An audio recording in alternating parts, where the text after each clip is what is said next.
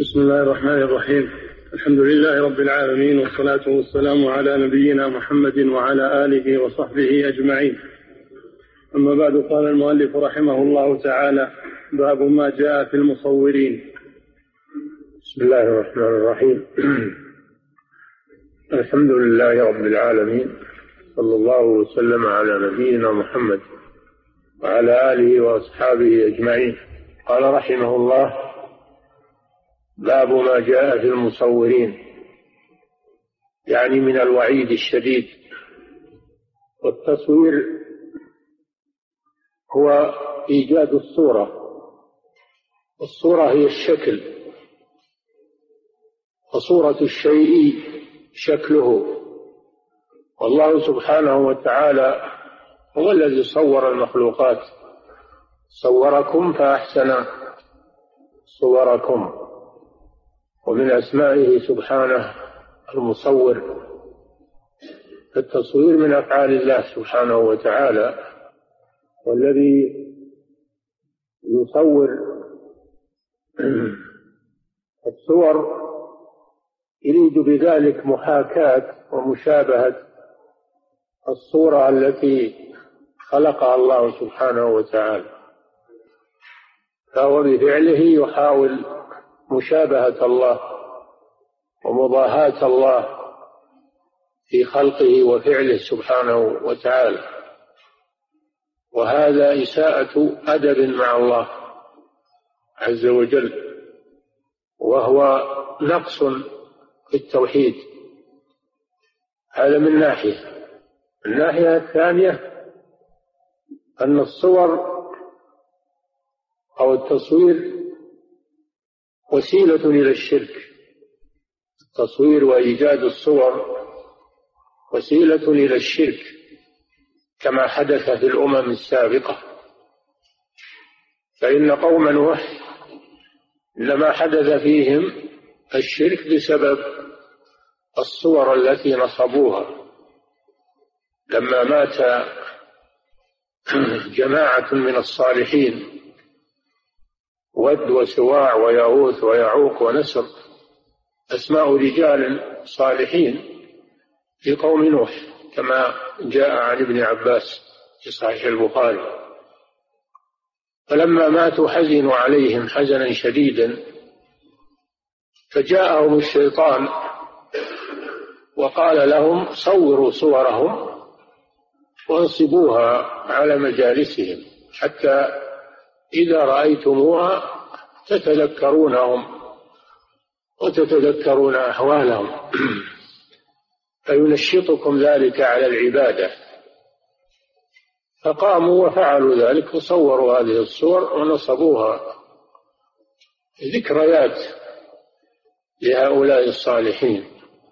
ومضى الجيل الأول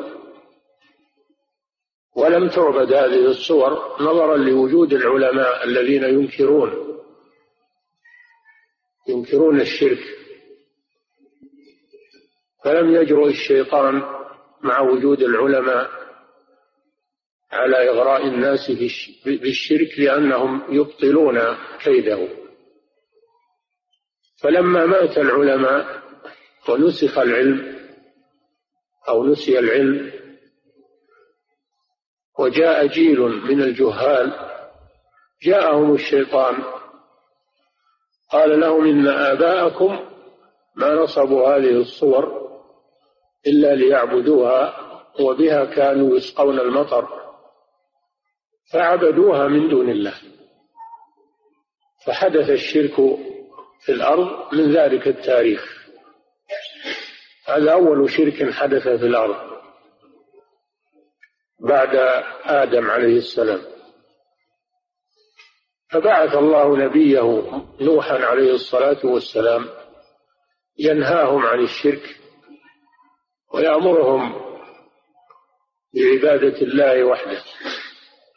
ولكنهم أبوا لأنه تمكن الشرك من قلوبهم أبوا أن يطيعوا نبيهم نوحا عليه الصلاة والسلام وقالوا لا تذرن آلهتكم ولا تذرن ودا ولا سواعا ولا يغوث ويعوق ونسر هذه صور هذه صور الصالحين. صارت أصناما تعبد من دون الله. فصار الشرك وسيلة من وسائل فصار التصوير وسيلة من وسائل الشرك. يستخدمها الشيطان للوصول إلى ذلك. لا سيما صور المعظمين من العلماء والرؤساء والملوك. فإن الفتنة بها أشد. إذا نصبت وعلقت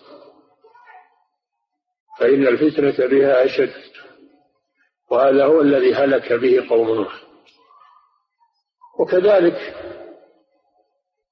في عهد إبراهيم عليه الصلاة والسلام كانوا يعبدون التماثيل.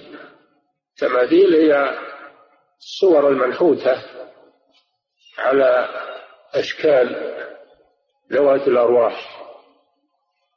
ولهذا قال لهم عليه الصلاة والسلام ما هذه التماثيل التي أنتم لها عاكفون؟ تماثيل. التماثيل هي الصور المنحوتة. على أشكال الآدميين أو غيرهم من ذوي الأرواح. ما هذه التماثيل التي أنتم لها عاكفون؟ قالوا وجدنا آباءنا لها عابدين ما عندهم حجة. إلا أنهم وجدوا آباءهم. تقليد تقليد الأعمى. وكذلك في بني إسرائيل لما أضلهم السامري فجمع الذهب الذي كان معهم من حلي بني إسرائيل ضاقت حيلتهم به ماذا يصنعون به؟ فجاء هذا الخبيث فجمعه وصاغه على شكل على شكل عجل. له خوار عجلا جسدا له خوار يعني له صوت. يدخل الهواء من جانبه ويخرج من جانبه فيصل الصوت كخوار العجل. فقالوا هذا إلهكم وإله موسى فنسي. قال لهم هذا إلهكم وإله موسى فنسي. نسي موسى وراح إلى ربه لأن موسى عليه السلام ذهب إلى إلى موعد الله الذي وعده على رأس أربعين ليلة أن أن يكلمه. ذهب لموعد ربه وأوصى أخاه هارون واستخلفه عليهم وحدث ذلك في غيبة موسى. ونهاهم هارون عليه الصلاة والسلام قال لهم يا قوم إنما فتنتم به وإن ربكم الرحمن فاتبعوني وأطيعوا أمري. والخبيث يقول هذا إلهكم وإله موسى فنسي. موسى راح إلى يبحث عن ربه وهو معكم موجود. هذا هو. فلما نهاهم هارون عليه السلام لم يمتثلوا. قالوا لن نبرح عليه عاكفين حتى يرجع إلينا موسى. رجع موسى وحصل ما حصل من غضبه عليهم وإنكاره عليهم ثم أحرق هذا العجل وذراه في اليم. انظر إلى إلهك الذي ظلت عليه عاكفا لنحرقنه ثم لننسفنه اليم نسفا إنما إلهكم الله الذي لا إله إلا هو وسع كل شيء علما. الشاهد من هذا أن الشرك حدث في بني إسرائيل بسبب التصوير بسبب بسبب العجل الذي على صورة العجل فتنهم. فالفتنة في الصور شديدة. أهلكت الأمم السابقة. فكيف نتساهل نحن في أمر الصور والتصوير ونقول هذا فن نجعله من جملة الفنون؟ الدراسية هذا من الجهل والغرور ومن كيد الشيطان. الواجب أن يحارب التصوير وأن يقضى عليه وأن يمنع. ولا فرق فيه بين صورة وصورة. الصورة المنحوتة اللي يسمونها لها ظل والصور المرسومة التي ليس لها ظل المرسومة باليد والصور الملتقطة بالآلة الفوتوغرافية. كلها كلها صور وكلها تصوير وكلها المحذور منها واحد وكلها مضاهاة لخلق الله. لا يجوز عملها وبيعها وشراؤها ونصبها على المجالس أو على الميادين أو على الأمكنة. ولا يقال الناس على وعي وعلى معرفة. فلا يمكن أن يعبدوها لأنه يأتي جيل من بعدهم مثل ما حصل لقوم نوح فيعبدونها من دون الله. فإذا أقر المبدأ أقر الشيء في أول الأمر يتطور.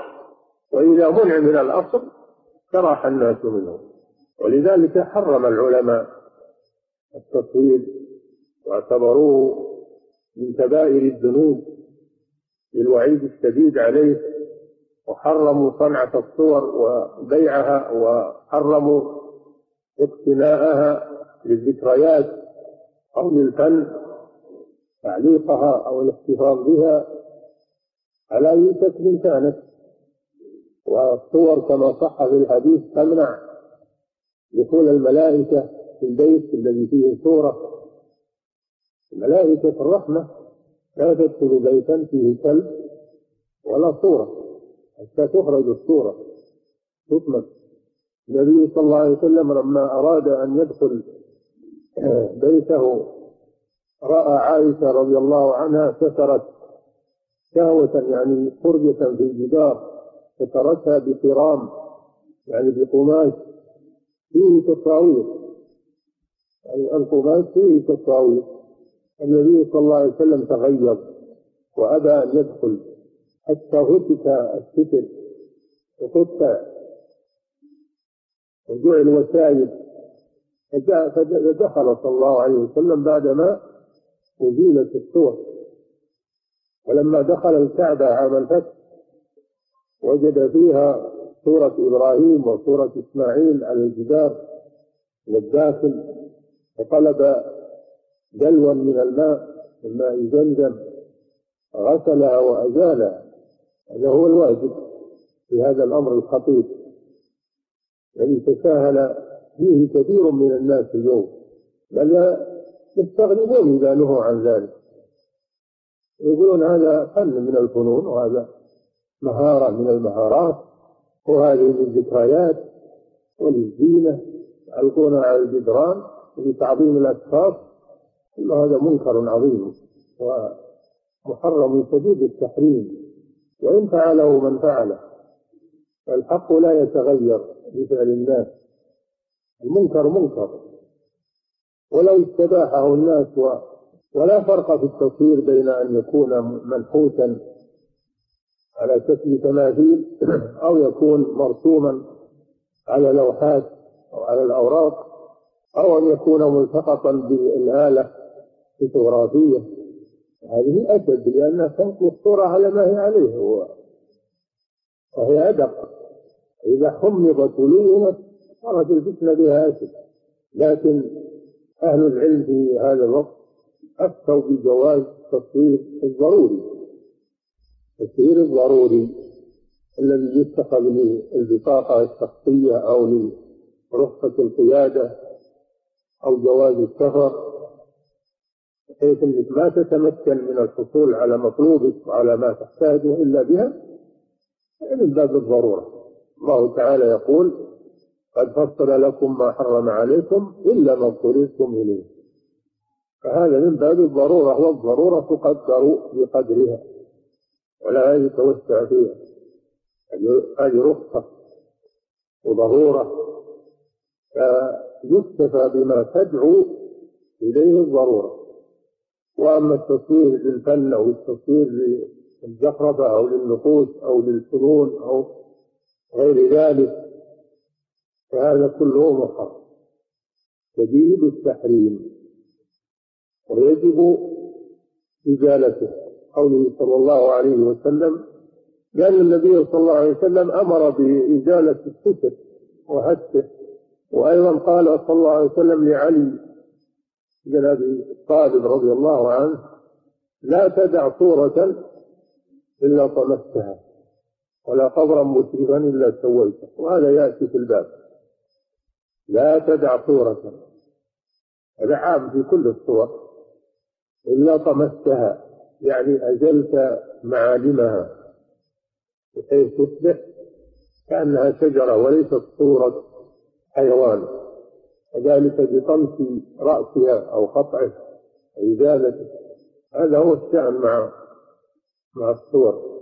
وإن تساهل بها الناس الحكم الشرعي لا يتغير والمحرم لا يتحول إلى مباح لفعل الناس هو حرام. خطره باقي ويجب إخلاء البيوت من الصور إلا الصور الضرورية التي لا يستغني الإنسان عنها في معاملاته وفي حاجاته التي فرضها النظام عليه هي ضرورية. أما الصور التي للذكريات والصور التي للزينة أو ما أشبه ذلك فيجب إزالته. إلا الصور التي التي تمتهن. الصور التي تمتهن وتداس يجلس عليها في البساط أو في الفراش. هذه زالت مهمتها وأصبحت غير مقصودة ومهانة ولكن مهما أمكن تجنبها يجوز ضررها بأحد أمرين إما بإتلافها وطمسها وإما بامتهانها وجعلها فرشا يجلس عليها ويمسى عليها. تصبح لا قيمة لها. أو الصورة اللي تأتي في المعلبات أو في هذه لا قيمة لها والناس ما يقصدونها. لكن كونه يطمسها إذا أراد أنه يستبقي الوعاء يستعمله كونه يطمسها لا شك أنه أبرأ وأحوط أبرأ للذمة وأحوط للدين. نعم. باب ما جاء في المصورين ما جاء في المصورين من الوعيد. وكذلك ما جاء في الذين يستعملون الصور ويستخدمونها للزينة أو غير ذلك. نعم. عن أبي هريرة رضي الله عنه قال قال رسول الله صلى الله عليه وسلم قال الله تعالى ومن أظلم ممن ذهب يخلق كخلقي فليخلقوا ذرة أو ليخلقوا حبة أو ليخلقوا شعيرة. أخرجاه. نعم. هذا الحديث من الأحاديث القدسية التي يرويها النبي صلى الله عليه وسلم عن ربه عز وجل. أنه سبحانه وتعالى قال وهذا فيه إثبات الكلام لله عز وجل وأنه يتكلم كما هو مذهب أهل السنة والجماعة ردا على الجهمية. ومن أخذ بقولهم من المعتزلة وغيرهم أن الله جل وعلا قال ومن أظلم ممن؟ أي لا أحد. من؟ هذا معناه النفي. أي لا أحد أظلم أي أشد ظلما ممن ذهب يخلق كخلقه. المراد به المصور. ولا ما أحد يخلق؟ مثل خلق الله. وإنما المراد المصور اللي يحاول يحاول أنه يخلق كخلق الله بإيجاد الصورة التي تشبه الصورة التي خلقها الله. ثم تحداهم الله عز وجل وصفهم بأنهم أظلم الناس. وهذا يدل على شدة التحريم ثم تحداهم سبحانه وتعالى فقال فليخلقوا حبة. هذا تحدي. ويمكن يصور صورة تشابه الإنسان أو تشابه الحيوان أو تشابه الحشرات. صور صورة. لكن هل يستطيع أن يخلقها؟ يخلق هذا الإنسان إنسانا حقيقيا أو هذه البهيمة بهيمة حقيقية ينفخ فيها الروح؟ لا يستطيع ذلك. وهذا من باب التحدي لهم إلى يوم القيامة. فليخلقوا حبة. مراد بالحبة حبة الحنطة مثلا أو أو السعيد أو الحب الذي فيه النبات. فهذا الحب فيه حياة. ولو لم يكن فيه حياة لما لبث. إذا جاءه الماء ففيه حياة. لكنها حياة نمو وليست حياة حركة. لأن الحياة على قسمين حياة نمو هذه تكون في الأشجار ونحوها وحياة حركة وهذه تكون بذوات الأرواح. الحب فيه حياة وفيه مادة قوت وطعمية. فهل يصور الحبة؟ هل يستطيع أن يوجد فيها الخصائص من الحياة ومن الغذاء ومن الطعم؟ لا يستطيع. يخلق حبة أو يخلق ذرة. الذرة أصغر المخلوقات. صغر النمل أصغر المخلوقات. وهذه الذرة اللي تشوفها من أصغر المخلوقات فيها من عجائب الخلق ما لا يعلمه إلا الله سبحانه وتعالى. من السمع والبصر والإدراك والحواس وهي أصغر شيء. هل يستطيع الإنسان أن يخلق ذرة؟ الله جل وعلا تحداهم أن يخلقوا ذبابا. يا أيها الناس ضرب مثل ضرب مثل فاستمعوا له. إن الذين تدعون من دون الله لن يخلقوا ذبابا ولو اجتمعوا له. وإن يسلبهم الذباب شيئا لا يستنقذوه منه. ضعف الطالب والمطلوب. ما قدر الله حق قدره.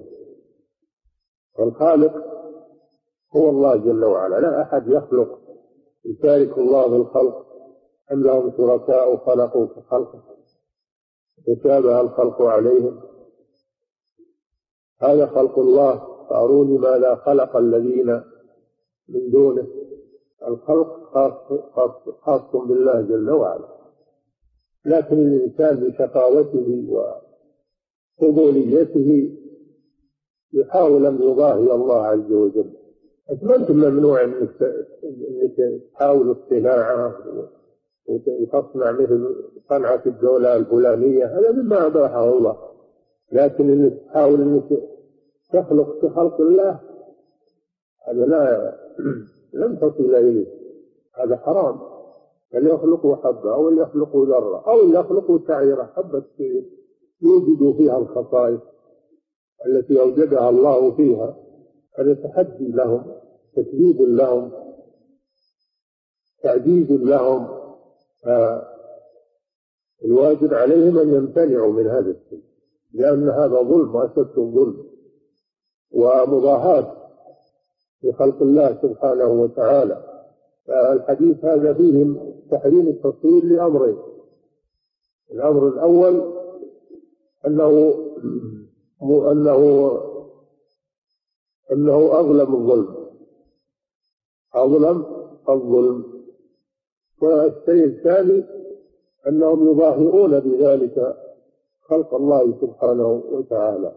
والله جل وعلا ليس كمثله شيء. وهو السميع البصير. نعم. ولهما عن عائشة رضي الله عنها أن رسول الله صلى الله عليه وسلم قال أشد الناس عذابا يوم القيامة. الذين يظاهرون بخلق الله. نعم هذا الحديث أيضا من الأحاديث التي تدل على تحريم التصوير وشدة إثمه. أشد الناس عذابا يوم القيامة. هذا يدل على أن التصوير كبيرة من كبائر الذنوب وأن المصور هو أشد الناس عذابا يوم القيامة من ناحية أنه يكلف شيئا لا يستطيعه فيقال له أحي ما خلقت. يعجز يوم القيامة ويؤمر بأن ينفخ الروح في الصورة فلا يستطيع فهو أشد الناس عذابا. من هذه الناحية أنه كلف شيئا لا يطيقه أحد؟ تعذيبا له. وأيضا يأتي أنه في يوم القيامة تحضر الصور التي صورها في الدنيا تحضر كلها ويجعل في كل صورة روح يعذب بها في النار. يجعل له عدة أنفس يعذب بها بعدد الصور التي صورها. وهذا عذاب شديد والعياذ بالله. ولذلك صار أشد الناس عذابا يوم القيامة. من هذه الناحية وإلا الكفار والمشركون لا شك أنه أشد الناس عذاب من ناحية الكفر والشرك لكن هذا أشد من ناحية التصوير. هو أشد الناس عذابا لأنه يكلف ما لا يطاق ولأنه يعذب عذابا عذابا متعددا بعدد الصور التي صورها. فلو أن المصورين تصوروا هذا الوعيد واستحضروه لكفوا عن عن أمرهم.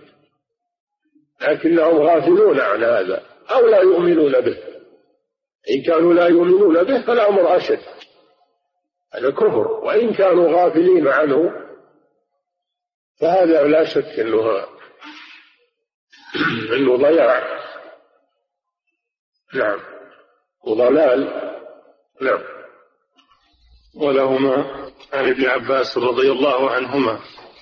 سمعت رسول الله صلى الله عليه وسلم يقول كل مصور في النار يجعل له بكل صورة صورها. كل مصور في النار. كل هذا عموم. كل مصور سواء صور بالنحت أو بالرسم أو بالالتقاط بالآلة الرسول جاء بلفظ عام فمن أراد أن يخصص شيئا من التصوير أنه جائز فعليه بالدليل اللي يخرج من هذا العموم. كل مصور بالنار إذا جاء من يتبجح ويقول إن التصوير الضوئي أو الفوتوغرافي حلال وأنه لا إثم فيه قلنا له هات الدليل. الرسول صلى الله عليه وسلم يقول كل مصور في النار. وأن تقول أن تقول إن إن اللي يأخذ للآلة ويلتفت بالآلة أنه مصور. وأن وأن الذي ينتجه هذا أنه صور وتصوير. فما الذي يخرجه من هذا العموم؟ هذا الحقيقة ما يجوز التحيل على على كلام رسول الله صلى الله عليه وسلم. ونقول هذا مثل اللي يقول الرسول صلى الله عليه وسلم يقول كل بدعة ضلالة ويجي واحد يقول لا هناك بدعة حسنة.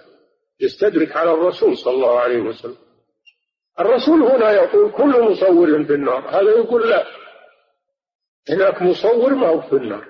وش دليلك يا مسكين؟ ما هو الدليل الذي تعتمد عليه؟ كل مصور في النار. هات لنا ما يخصص هذا الشيء. أما الفلسفات وأما تشدقات وأما هذا لا لا قيمة له. الواجب على الإنسان خصوصا طالب العلم أن يتقي الله ويحترم كلام الرسول صلى الله عليه وسلم. كل مصور في النار. هذا نوع من الوعيد الشديد. والنوع الثاني أشد يجعل له بكل صورة. نفس يعذب بها في جهنم. كل صورة صورها يعذب بها. كم صور في الدنيا؟ يمكن آلاف الصور. يمكن طول حياته مهنته كلها التصوير. كل مهنته التصوير. ومعاشه على التصوير. أو بيع الصور. فيجعل له بكل صورة صورها في الدنيا نفس يعذب بها في جهنم. هذا تغليظ للعذاب عليه. والعياذ بالله. نعم. ولهما عن ابن عباس رضي الله عنهما. سمعت رسول الله صلى الله عليه وسلم يقول كل مصور في النار يجعل له بكل صورة صورها نفس يعذب بها في جهنم. نعم. ولهما عنه مرفوعا من صور صورة في الدنيا كلف أن ينفخ فيها الروح وليس بنافخ. نعم. من صور صورة في الدنيا كلف أن ينفخ فيها الروح يوم القيامة. هل أحد يستطيع ينفخ الروح؟ إلا الله سبحانه وتعالى. الروح لا يستطيع إيجادها في المخلوق إلا الله سبحانه وتعالى. هو الذي يجعلها فيه بواسطة الملك ينفخها فيه ثم يقبضها سبحانه بالوفاة ثم تعاد إليه في القبر والمحشر. فالروح من أمر الله سبحانه وتعالى. ولا أحد يدري ما حقيقة هذه الروح. لا لا من الأولين ولا من الآخرين. أعجزت البشرية هذه الروح. ما يدرون ما هي الروح هذه ولا ما هي حقيقتها. ولا كيف اتصالها بالبدن ولا خروجها من البدن. هذه من من عجائب خلق الله سبحانه وتعالى. هل يستطيع الإنسان أنه يوجد هذه الروح وينفخها في الصورة حتى تقوم وتتحرك وتأكل وتشرب؟ هذا ما يستطيع ولكن هذا من باب التعجيز والتعذيب له يوم القيامة. نسأل الله العافية. ويحسبون أنها بس أمور راحت فيدرون أن هذا محصن عليهم وسيحضر يوم القيامة وسيكلفون أن ينفقوا في هذه الصور الروح يوم القيامة. فعلى المسلم أنه يتوب إلى رشده ويستحضر هذا الموقف الرهيب يوم القيامة الذي لا مفر منه. نعم.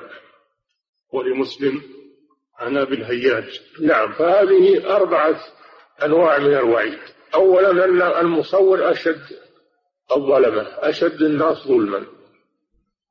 ثانيا أنه أشد الناس عذابا يوم القيامة. ثالثا أنه يجعل له بكل صورة صورها نفس يعذب بها في النار يوم القيامة. رابعا أنه يكلف أن ينفخ الروح فيها في كل الصور التي صورها من باب التعجيز له والتكليف بما بما لا يطيقه تعذيبا له وفضيحة له يوم القيامة. وعلمنا أن التصوير يحرم لعلتين أو أكثر. العلة الأولى أن فيه مضاهاة لخلق الله سبحانه وتعالى والعلة الثانية أنه وسيلة إلى الشرك كما حصل لقوم نوح. والعلة الثالثة إذا كان تصويرا للنساء وإظهارا لمحاسن النساء فإن فيه أيضا نشر للفساد ودعاية للإباحية الذين ينشرون صور النساء الجميلات. على مجلاتهم أو على بضائعهم أو على هذه دعاية للإباحية دعاية للفساد عن طريق التصوير. نعم. ولمسلم عن أبي الهياج قال قال لي علي ألا أبعثك على ما بعثني عليه رسول الله صلى الله عليه وسلم. ألا تدع صورة إلا طمستها. ولا قبرا مشرفا إلا سويته. نعم. هذا الإمام مسلم رحمه الله روى في صحيحه عن أبي الهياج الأسدي. من التابعين. أبو الهياج من التابعين. وهو وهو كاتب علي بن أبي طالب رضي الله عنه. أمير المؤمنين. قال قال لي علي رضي الله عنه ألا ابعثك أي أرسلك؟ البعث معناه الأرسال والتفويض. على ما بعثني عليه رسول الله صلى الله عليه وسلم ألا تدع صورة إلا طمستها ولا قبرا مشرفا إلا سويته. هذه هي المهمة هذه هي المهمة التي بعث الرسول صلى الله عليه وسلم بها أمير المؤمنين ابن عمه علي بن أبي طالب رضي الله عنه. ألا يدع صورة ألا يترك لا يدع لا يترك صورة أي صورة؟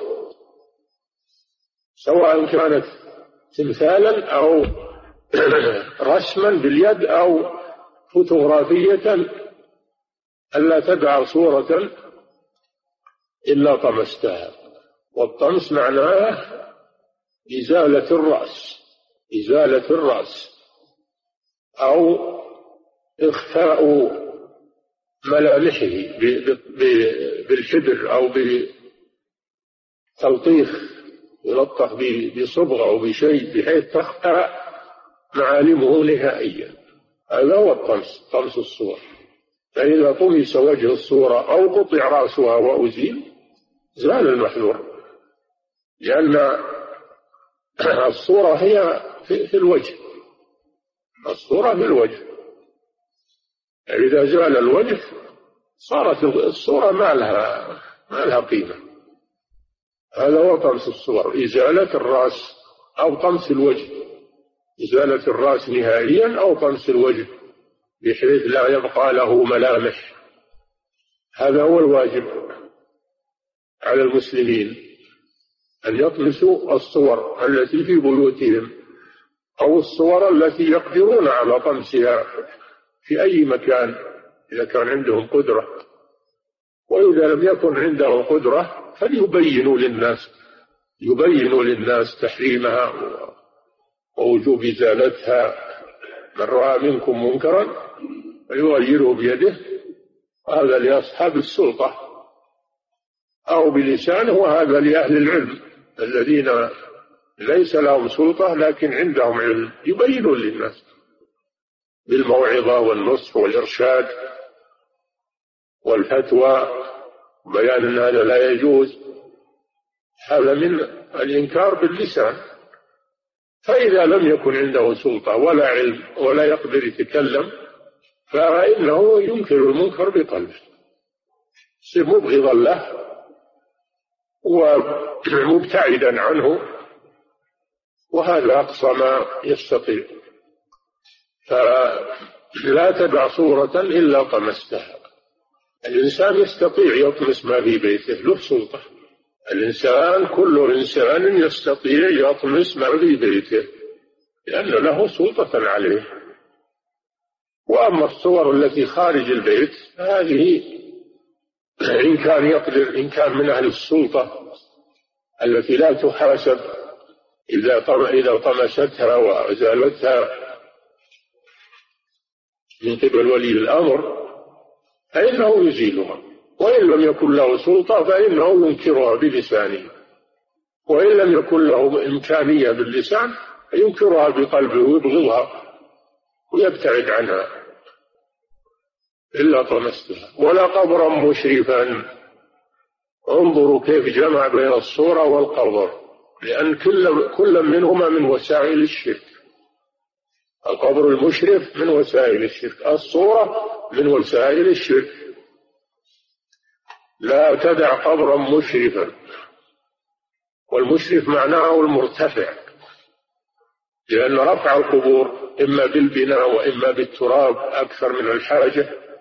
سبب لعبادتها من دون الله عز وجل.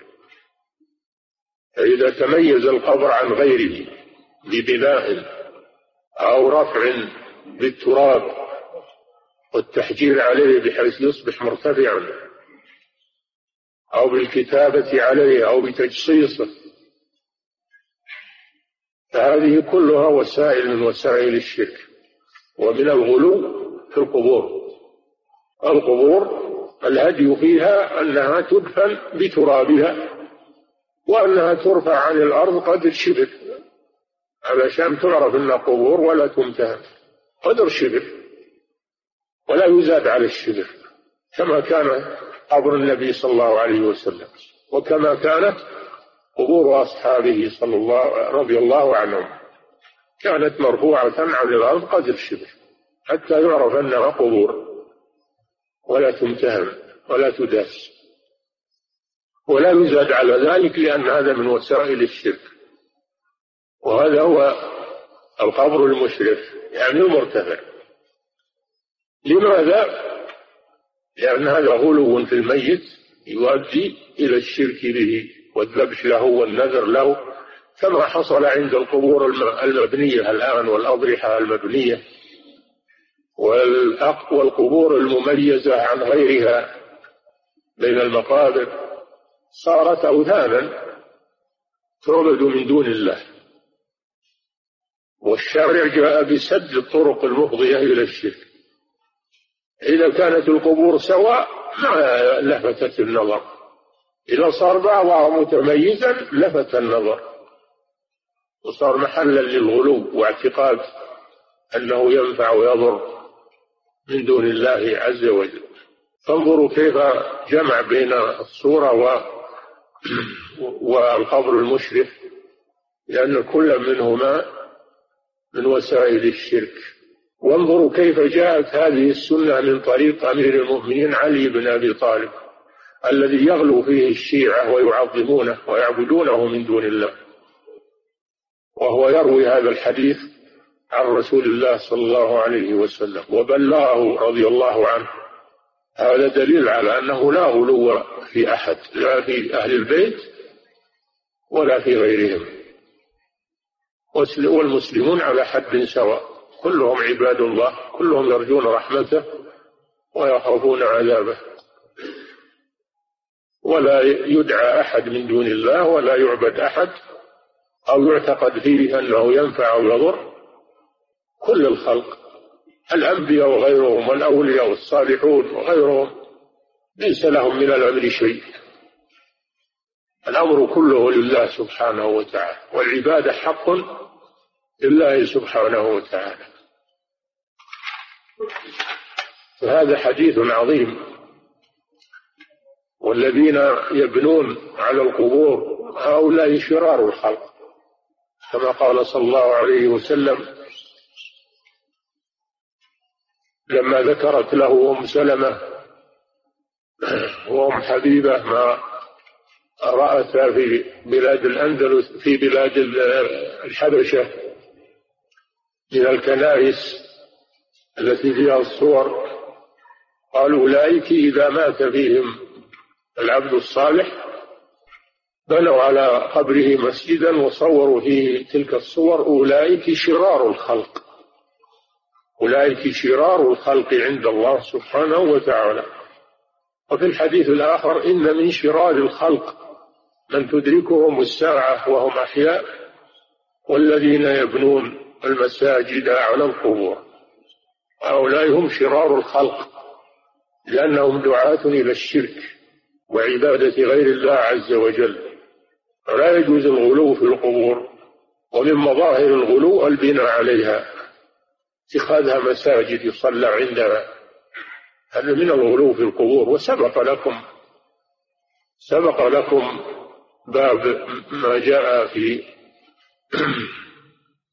في من غلا في في في الأولياء والصالحين وأن الغلو في قبورهم وسيلة من وسائل الشرك.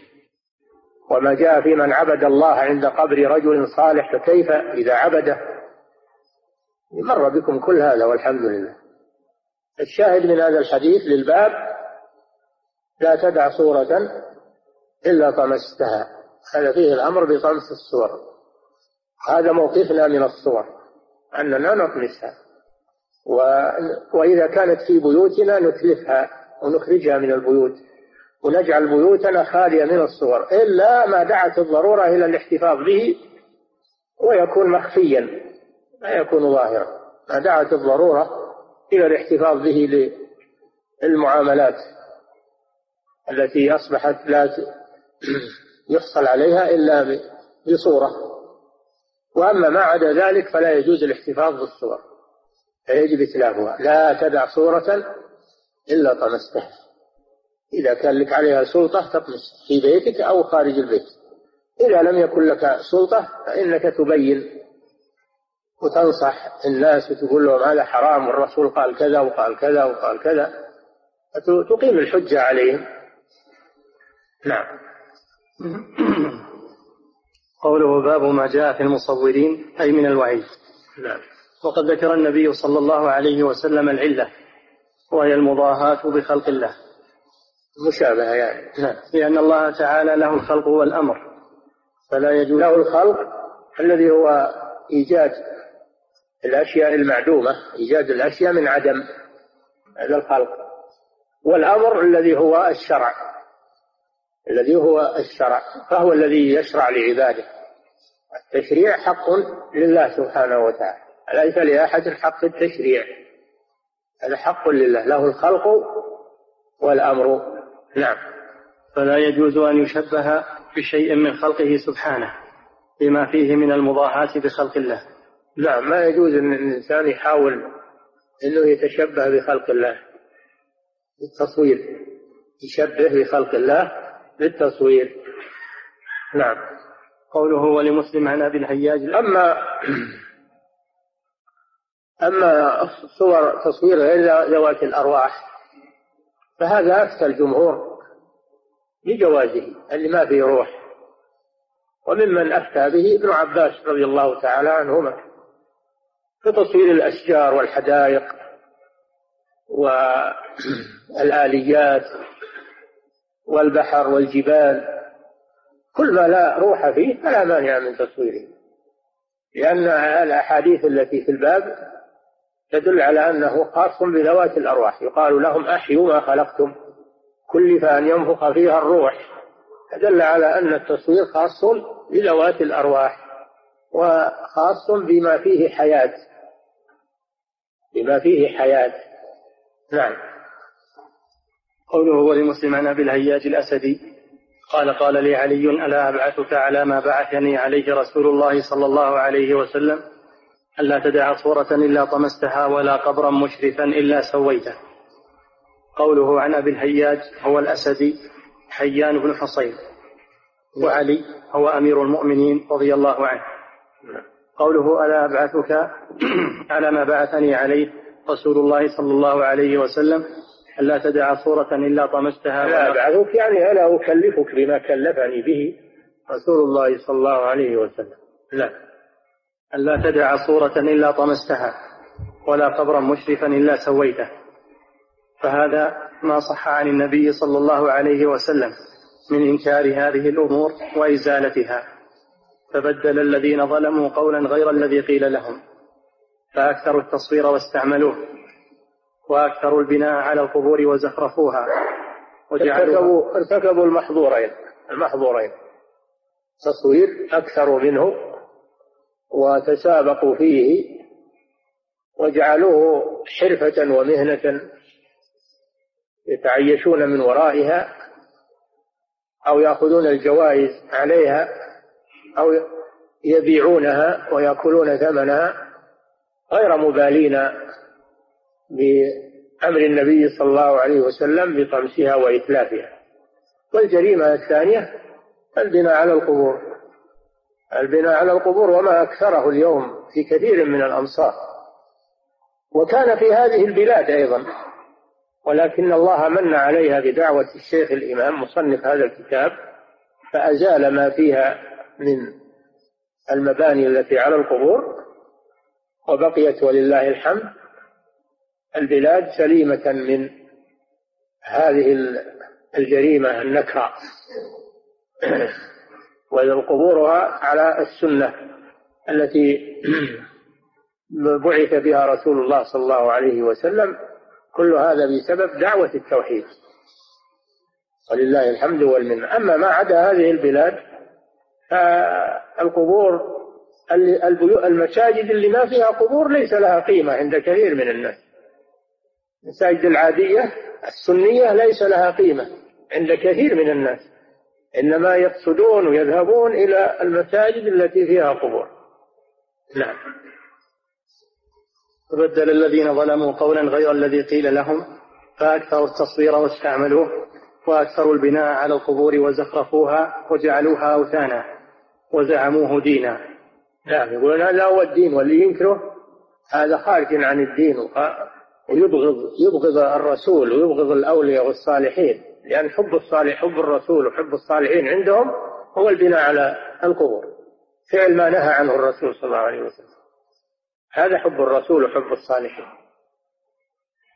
لكن الحقيقة أن حب الرسول وحب الصالحين اتباعهم والاقتداء بهم ومحبتهم في القلب أكثر من محبة غيرهم. لا الغلو فيهم. نعم. وهو أعظم المنكرات وأكبر السيئات. تعظيما للأموات وغلوا نعم. وعبادة لغير الله. وهو يعني البناء على القبور. نعم.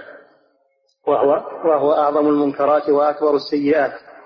وهو عند هؤلاء أعظم الحسنات. عند المنكوسين هو أعظم الحسنات. وهو عند الله ورسوله أعظم السيئات. نعم. تعظيما للأموات وغلوا وعبادة لغير الله بأنواع العبادة التي هي حق الله على عباده. قال العلامة ابن القيم رحمه الله تعالى ومن جمع بين سنة رسول الله صلى الله عليه وسلم في القبور وأول ما ظهر البناء على القبور في المسلمين القرون المفضلة خالية منه. إنما حدث بعد القرون المفضلة لما ظهرت دولة الشيعة في المشرق في بني بويه بنوا على القبور. وكذلك الفاطميون في مصر والمغرب لما استولوا على المغرب وعلى مصر على الحجاز بنوا على القبور. من ذلك التاريخ انتشر البناء على القبور عن طريق الشيعة وقلدهم الصوفية قلدوا الشيعة وصاروا يبنون على القبور. لكن أول ما ظهر هذا على يد الشيعة. نعم. قال العلامة ابن القيم رحمه الله تعالى ومن جمع بين سنة رسول الله صلى الله عليه وسلم في القبور وما نهى عنه وما كان عليه أصحابه وبين ما عليه أكثر الناس اليوم. رأى أحدهما مضادا للآخر مناقضا له ما عليه أكثر الناس. ما هو كل الناس فيه ولله الحمد كما قال النبي صلى الله عليه وسلم لا تزال طائفة من أمتي على الحق ظاهرين. لا يضرهم من خذلهم ولا من خالفهم حتى يأتي أمر الله. وذلك لبقاء الدين وبقاء الحجة. تبقى طائفة على الحق بإذن الله. كما أخبر النبي صلى الله عليه وسلم. وأكثر الناس يكونون على الضلال. نعم. ومن جمع بين سنة رسول الله صلى الله عليه وسلم في القبور وما نهى عنه وما كان عليه أصحابه وبين ما عليه أكثر الناس اليوم رأى أحدهما مضادا للآخر مناقضا له بحيث لا يجتمعان أبدا. نعم. الرسول صلى الله عليه وسلم نهى عن البناء على القبور وهؤلاء يبنون عليه. الرسول صلى الله عليه وسلم نهى عن إسراج القبور وهؤلاء يوقدون عليها الشموع والقناديل. الرسول صلى الله عليه وسلم نهى عن الكتابة على القبور وهؤلاء يكتبون عليها. إلى غير ذلك من المحاذير التي نهى عنها الرسول. ومن أراد أن يستوفي كلام ابن القيم في هذا الموضوع فليراجع كتاب إغاثة اللهفان من مصائد الشيطان. يجد كلاما مبسوطا مفصلا جميلا مأخوذا من كتاب الله وسنة رسوله صلى الله عليه وسلم في بيان هدي الرسول في القبور وهدي المشركين. نعم. قال رحمه الله فيه مسائل الأولى التغليظ الشديد في المصورين. نعم. وذلك من أربعة وجوه. أولا أنهم أظلم الناس أظلم الظالمين. والثاني أنهم يظاهرون بخلق الله عز وجل يحاولون مشابهة الله في خلقه. والثالث أنهم أشد الناس عذابا يوم القيامة. والرابع أنهم يقال لهم أحيوا ما خلقتم.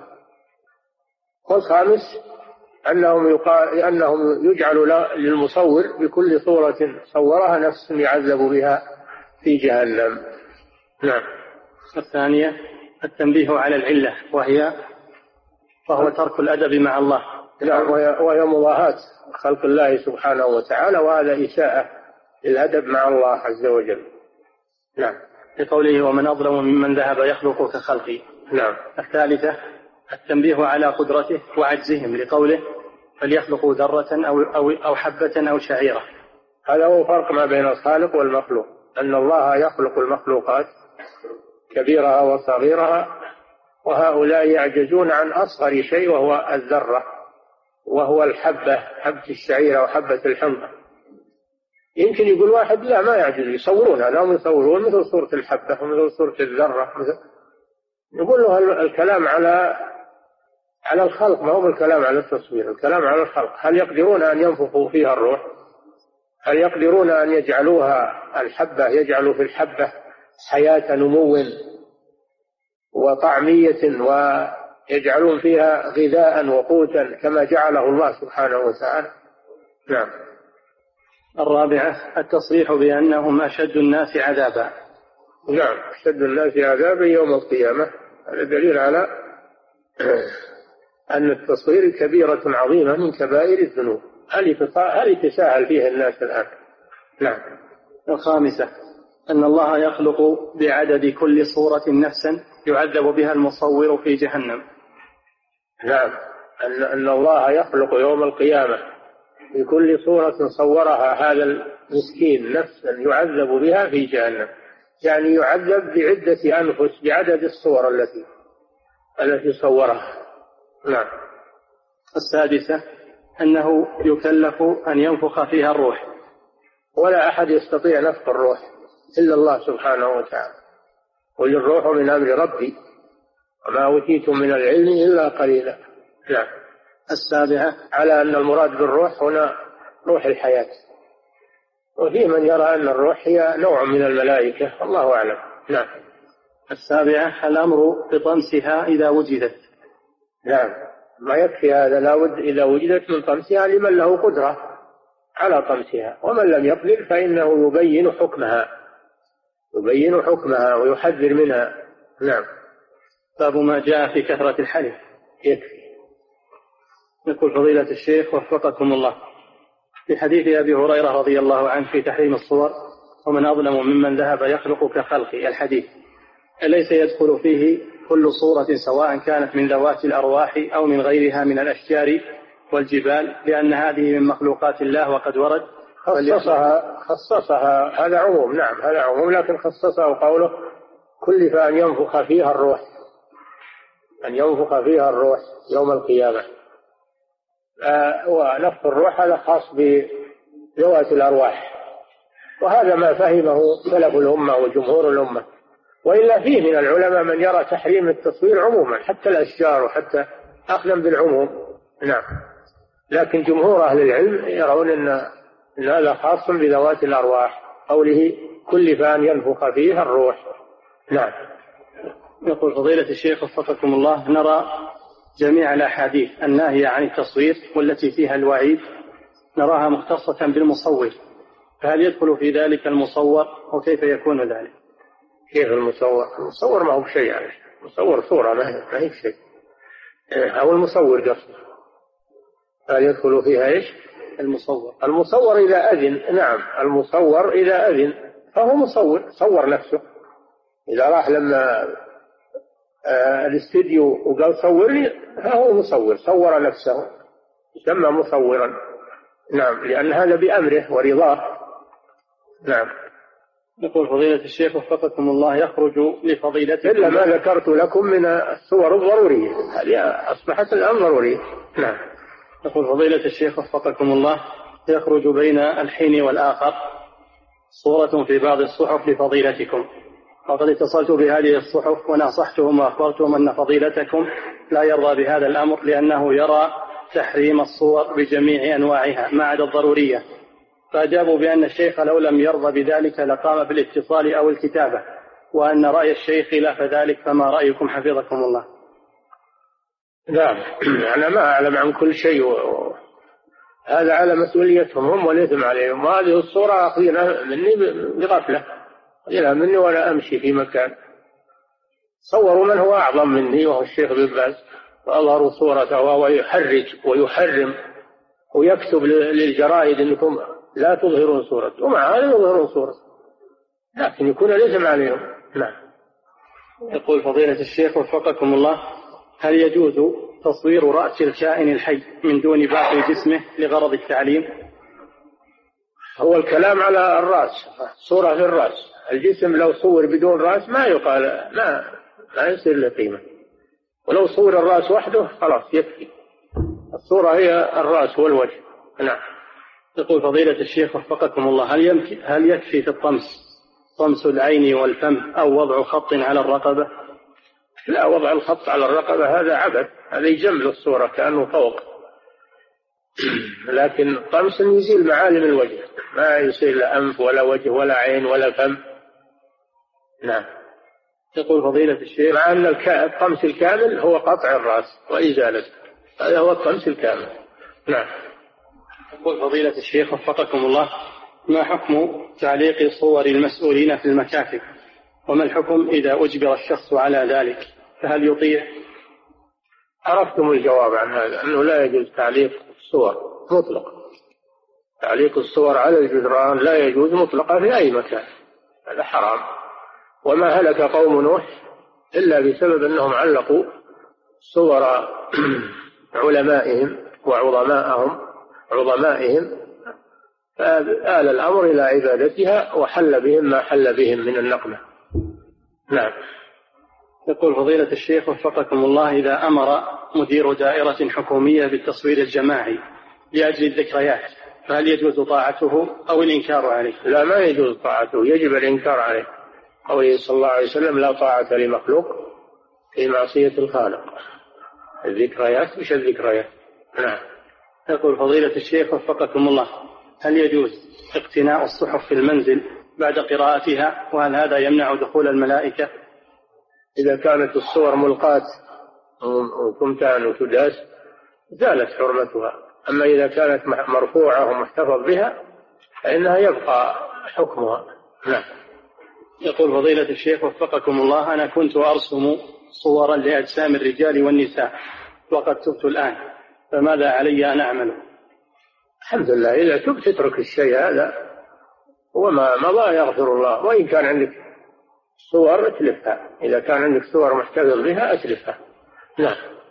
يقول فضيلة الشيخ وفقكم الله هل يجوز اتخاذ الحيوانات المحنطة؟ لا يجوز هذا لأنها جيف. أول شيء أنها جيف نجسة. فلا يجوز الاحتفاظ بها. ثانيا أنها وسيلة إلى الصور. وسيلة إلى اتخاذ الصور. فإذا رأوك وضعت جثة محنطة جابوا هم صور وتماثيل وقالوا هذه مثل مثل الصور المحنطة. نعم. يقول فضيلة الشيخ وفقكم الله هل دخول جهاز التلفاز في البيت يدخل في عموم الحديث المشهور إن الملائكة لا تدخل بيتا فيه كلب أو صورة؟ وش اللي يخرج من الحديث؟ يظهر لي أنه داخل في الحديث. إلا أن يقال إن هذه صور تروح ألا تبقى مثل الصورة في المرآة اللي تعرض تروح؟ أما الصور الثابتة والمحتوى بها هذه لا شك أنها محرمة. أما الصور اللي تعرض تروح مثل المرآة هذه لا حكم لها. نعم. يقول فضيلة الشيخ وفقكم الله ما حكم التصوير بكاميرا الفيديو؟ لا سيما وأنه يستفاد من ذلك في سبيل الدعوة إلى الله وترغيب الناس وحثهم على الصدقات والإنفاق أو بيان ما يفعله الأعداء بالمسلمين من أنواع الأذى. فتستنهض همم المسلمين عند رؤية هذه الصور.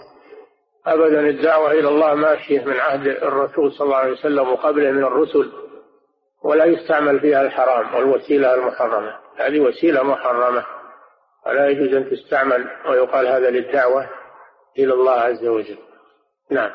يقول فضيلة الشيخ وفقكم الله لبس الملابس التي عليها صور هل تبطل الصلاة؟ وما حكم الصلاة؟ وأمامي مجموعة من الصحف التي تحتوي على صور.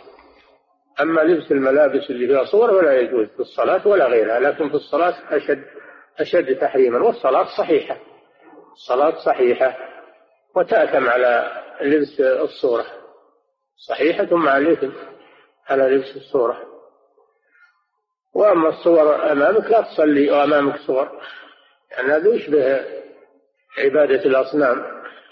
إذا صليت وأمامك صورة منصوبة أو صورة واضحة أمامك هذا فيه تشبه بمن يعبدون الصور والأصنام فأبعدها. نعم. يقول فضيلة الشيخ وفقكم الله هناك بطانيات وفرش خاصة بالأطفال يوجد عليها صور لحيوانات فهل يجوز شراؤها واستعمالها؟ الأولى أن تشتري بطانيات ما فيها صور ولكن لو اشتريتها هذه ممتهنة اللي تفرش هذه ممتهنة. حكمها جالة لكن تركها أحسن. نعم. يقول فضيلة الشيخ وفقكم الله هل هذه القاعدة قاعدة شرعية صحيحة؟ وهي يتسامح للصغار ما لا يتسامح للكبار في الأحكام الشرعية. فمثلا اتخاذ اللعب التي فيها صور تجوز للصغار وكذلك الإسبال يجوز للصغار. فهل هذه قاعدة شرعية صحيحة؟ هذه قاعدة لمن وضعها ما هي للعلماء ولا للناس. هذه قاعدة ما, ما هي صحيحة وما يحرم على الكبار يحرم على الصغار. ما يحرم على الكبار يحرم على الصغار. هل يجوز إنك تلبس آه، الطفل الذكر تلبس خاتم خاتم ذهب؟ يحرم على الكبير إنه يلبس خاتم الذهب. كذلك يحرم على الصغير. الحرير يحرم على الذكور الكبار ويحرم على على الصغار. لكن الصغير غير غير مخاطب. أنت المخاطب وليه؟ وليه اللي يلبسها المحرم هو المخاطب وهو الذي يأثم وإلا التحريم هو هو والتصوير هو هو يحرم على الكبار وعلى الصغار. والألعاب الحمد لله اللعب كثيرة غير الصور. في لعب كثيرة غير الصور. وتربي أولادك على الصور ما يصلح. نعم. يقول فضيلة الشيخ وفقكم الله عندما أقوم بالتصوير لأجل حاجة ضرورية يقوم من يفعل ذلك بتصوير ست مرات يخرج ست صور ولا أحتاج إلا إلى اثنتين. فماذا أعمل بالمتبقي؟ هل أبقيه نعم. أي نعم اللي ما تحتاج إليه تتلفه. قدر الضرورة قلنا إن الضرورة بقدرها تباح بقدرها فما زاد عن الضرورة لا حاجة إليه. نعم. يقول فضيلة الشيخ وفقكم الله هناك عرائس على شكل على شكل جسم الإنسان لكن ليس لها أعين ولا أنف فهي مطموسة الأنف والفم والوجه هل هذه حرام؟ كيف تكون عرايس وهي ما لها وجه؟ هذه ما هي بعرايس فعلى كل حال إذا كانت مطموسة إذا كانت مطموسة فينطبق عليها قول الرسول صلى الله عليه وسلم ولا تدع صورة إلا طمستها إذا كان ما لها وجه هي مطموسة. نعم ولكن تركها أحسن وأبعد. نعم. يقول فضيلة الشيخ وفقكم الله ما حكم تأجير المحلات التي تقوم بالتصوير الفوتوغرافي وكذلك ما حكم تأجير الحلاقين؟ لا يجوز تأجير المحل لمن يفعل فيه المحرمات. تأجيره لبيع الدخان لبيع الخمر للمعاملات الربوية للبنوك. تأجيره للتصوير هذا لا يجوز. لا يجوز تأجير المحل لاستخدامه في المحرمات. نعم. يقول فضيلة الشيخ وفقكم الله إذا كان إذا كان المجلس الذي أجلس فيه فيه صور ولا أستطيع أن أغيرها بيدي ولم يسمع أصحاب المجلس كلامي ونصحي ونقلي للفتاوى فهل يجوز لي أن أجلس في هذا المكان؟ لا تجلس فيه إلا بقدر الضرورة مع الإنكار. لا تجلس فيه إلا بقدر الضرورة مع الإنكار. نعم. يقول فضيلة الشيخ وفقكم الله صحيح أن ملائكة الرحمة لا تدخل معظم البيوت اليوم إن لم تكن كلها بسبب وجود الصور في بطاقات الأحوال عند معظم الناس؟ فهل الصور الضرورية تمنع من دخول الملائكة أو لا؟ الصور المعلون فيها والمباحة لا تمنع. والصور المهانة الممتهنة لا تمنع إنما يمنع الصور التي تؤخذ للذكريات لا حاجة إليها ولا ضرورة إليها أو الصور المعلقة على الجدران هذه هي اللي تمنع. أما الصور الضرورية فلا بد من الاحتفاظ بها للبيوت للضرورة هذه لا تمنع. ما أذن فيه شرعا فإنه لا إثم فيه إن شاء الله. نعم.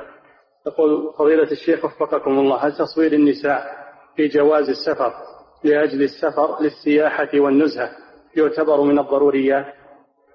هذا محرم. العلماء أفتوا بتحريم تصوير النساء في الجوازات في البطاقات. العلماء في هذه البلاد حرموا هذا وأفتوا بتحريمه. نعم. يقول فضيلة الشيخ وفقكم الله باح الشارع الحكيم النظر إلى المخطوبة. فهل يدخل في ذلك النظر إلى صورتها؟ لا ما يجوز هذا. الصورة محرمة. الصورة محرمة. صورة الآدمي محرمة والمرأة أشد لأنها فتنة. ولكن أذن لك الشارع بالنظر إلى المخطوبة لأجل غرض مقصود وهو الزواج. لأجل غرض مقصود وهو الزواج. نعم. وهل يتغير الحكم إذا رفض أهلها رؤيتها على الطبيعة. إذا رفضوا رؤيتها أرسل امرأة أو امرأتين من الثقات ويعطونك الخبر عنها. نعم. يقول فضيلة الشيخ وفقكم الله امرأة تجتهد في متابعة أولادها بالمحافظة على تأدية الصلوات الخمس مع الجماعة فتكرر من أحدهم التأخر في الذهاب للمسجد حتى يصلي الإمام أكثر من ركعة. فغضبت منه أمه يوما وقالت له أنت كافر. وقد خرجت منها دون تفكير في كلمة وبعدها ندمت ندما شديدا وهي تفكر في عاقبة هذه الكلمة ليلا ونهارا. وتريد أن تعرف من فضيلتكم ماذا عليها الآن أن تفعله. عسى الله عسى الله أن يعفو عنها. إذا كانت قالت هذا بغضب بغضب شديد فلا حرج عليها لأنه غضبان. تكلم بشيء لا يستطيع حبسه فإذا كان هذا عن غضب فإنه لا إثم فيه. نعم. يقول فضيلة الشيخ وفقكم الله هل النظر إلى الصورة يدخل في حكم التصوير أو هو أو هو مباح؟ استعمال. النظر إليها استعمال لها. فلا يجوز هذا. نعم. الله تعالى أعلم وصلى الله وسلم على نبينا محمد وعلى آله وصحبه.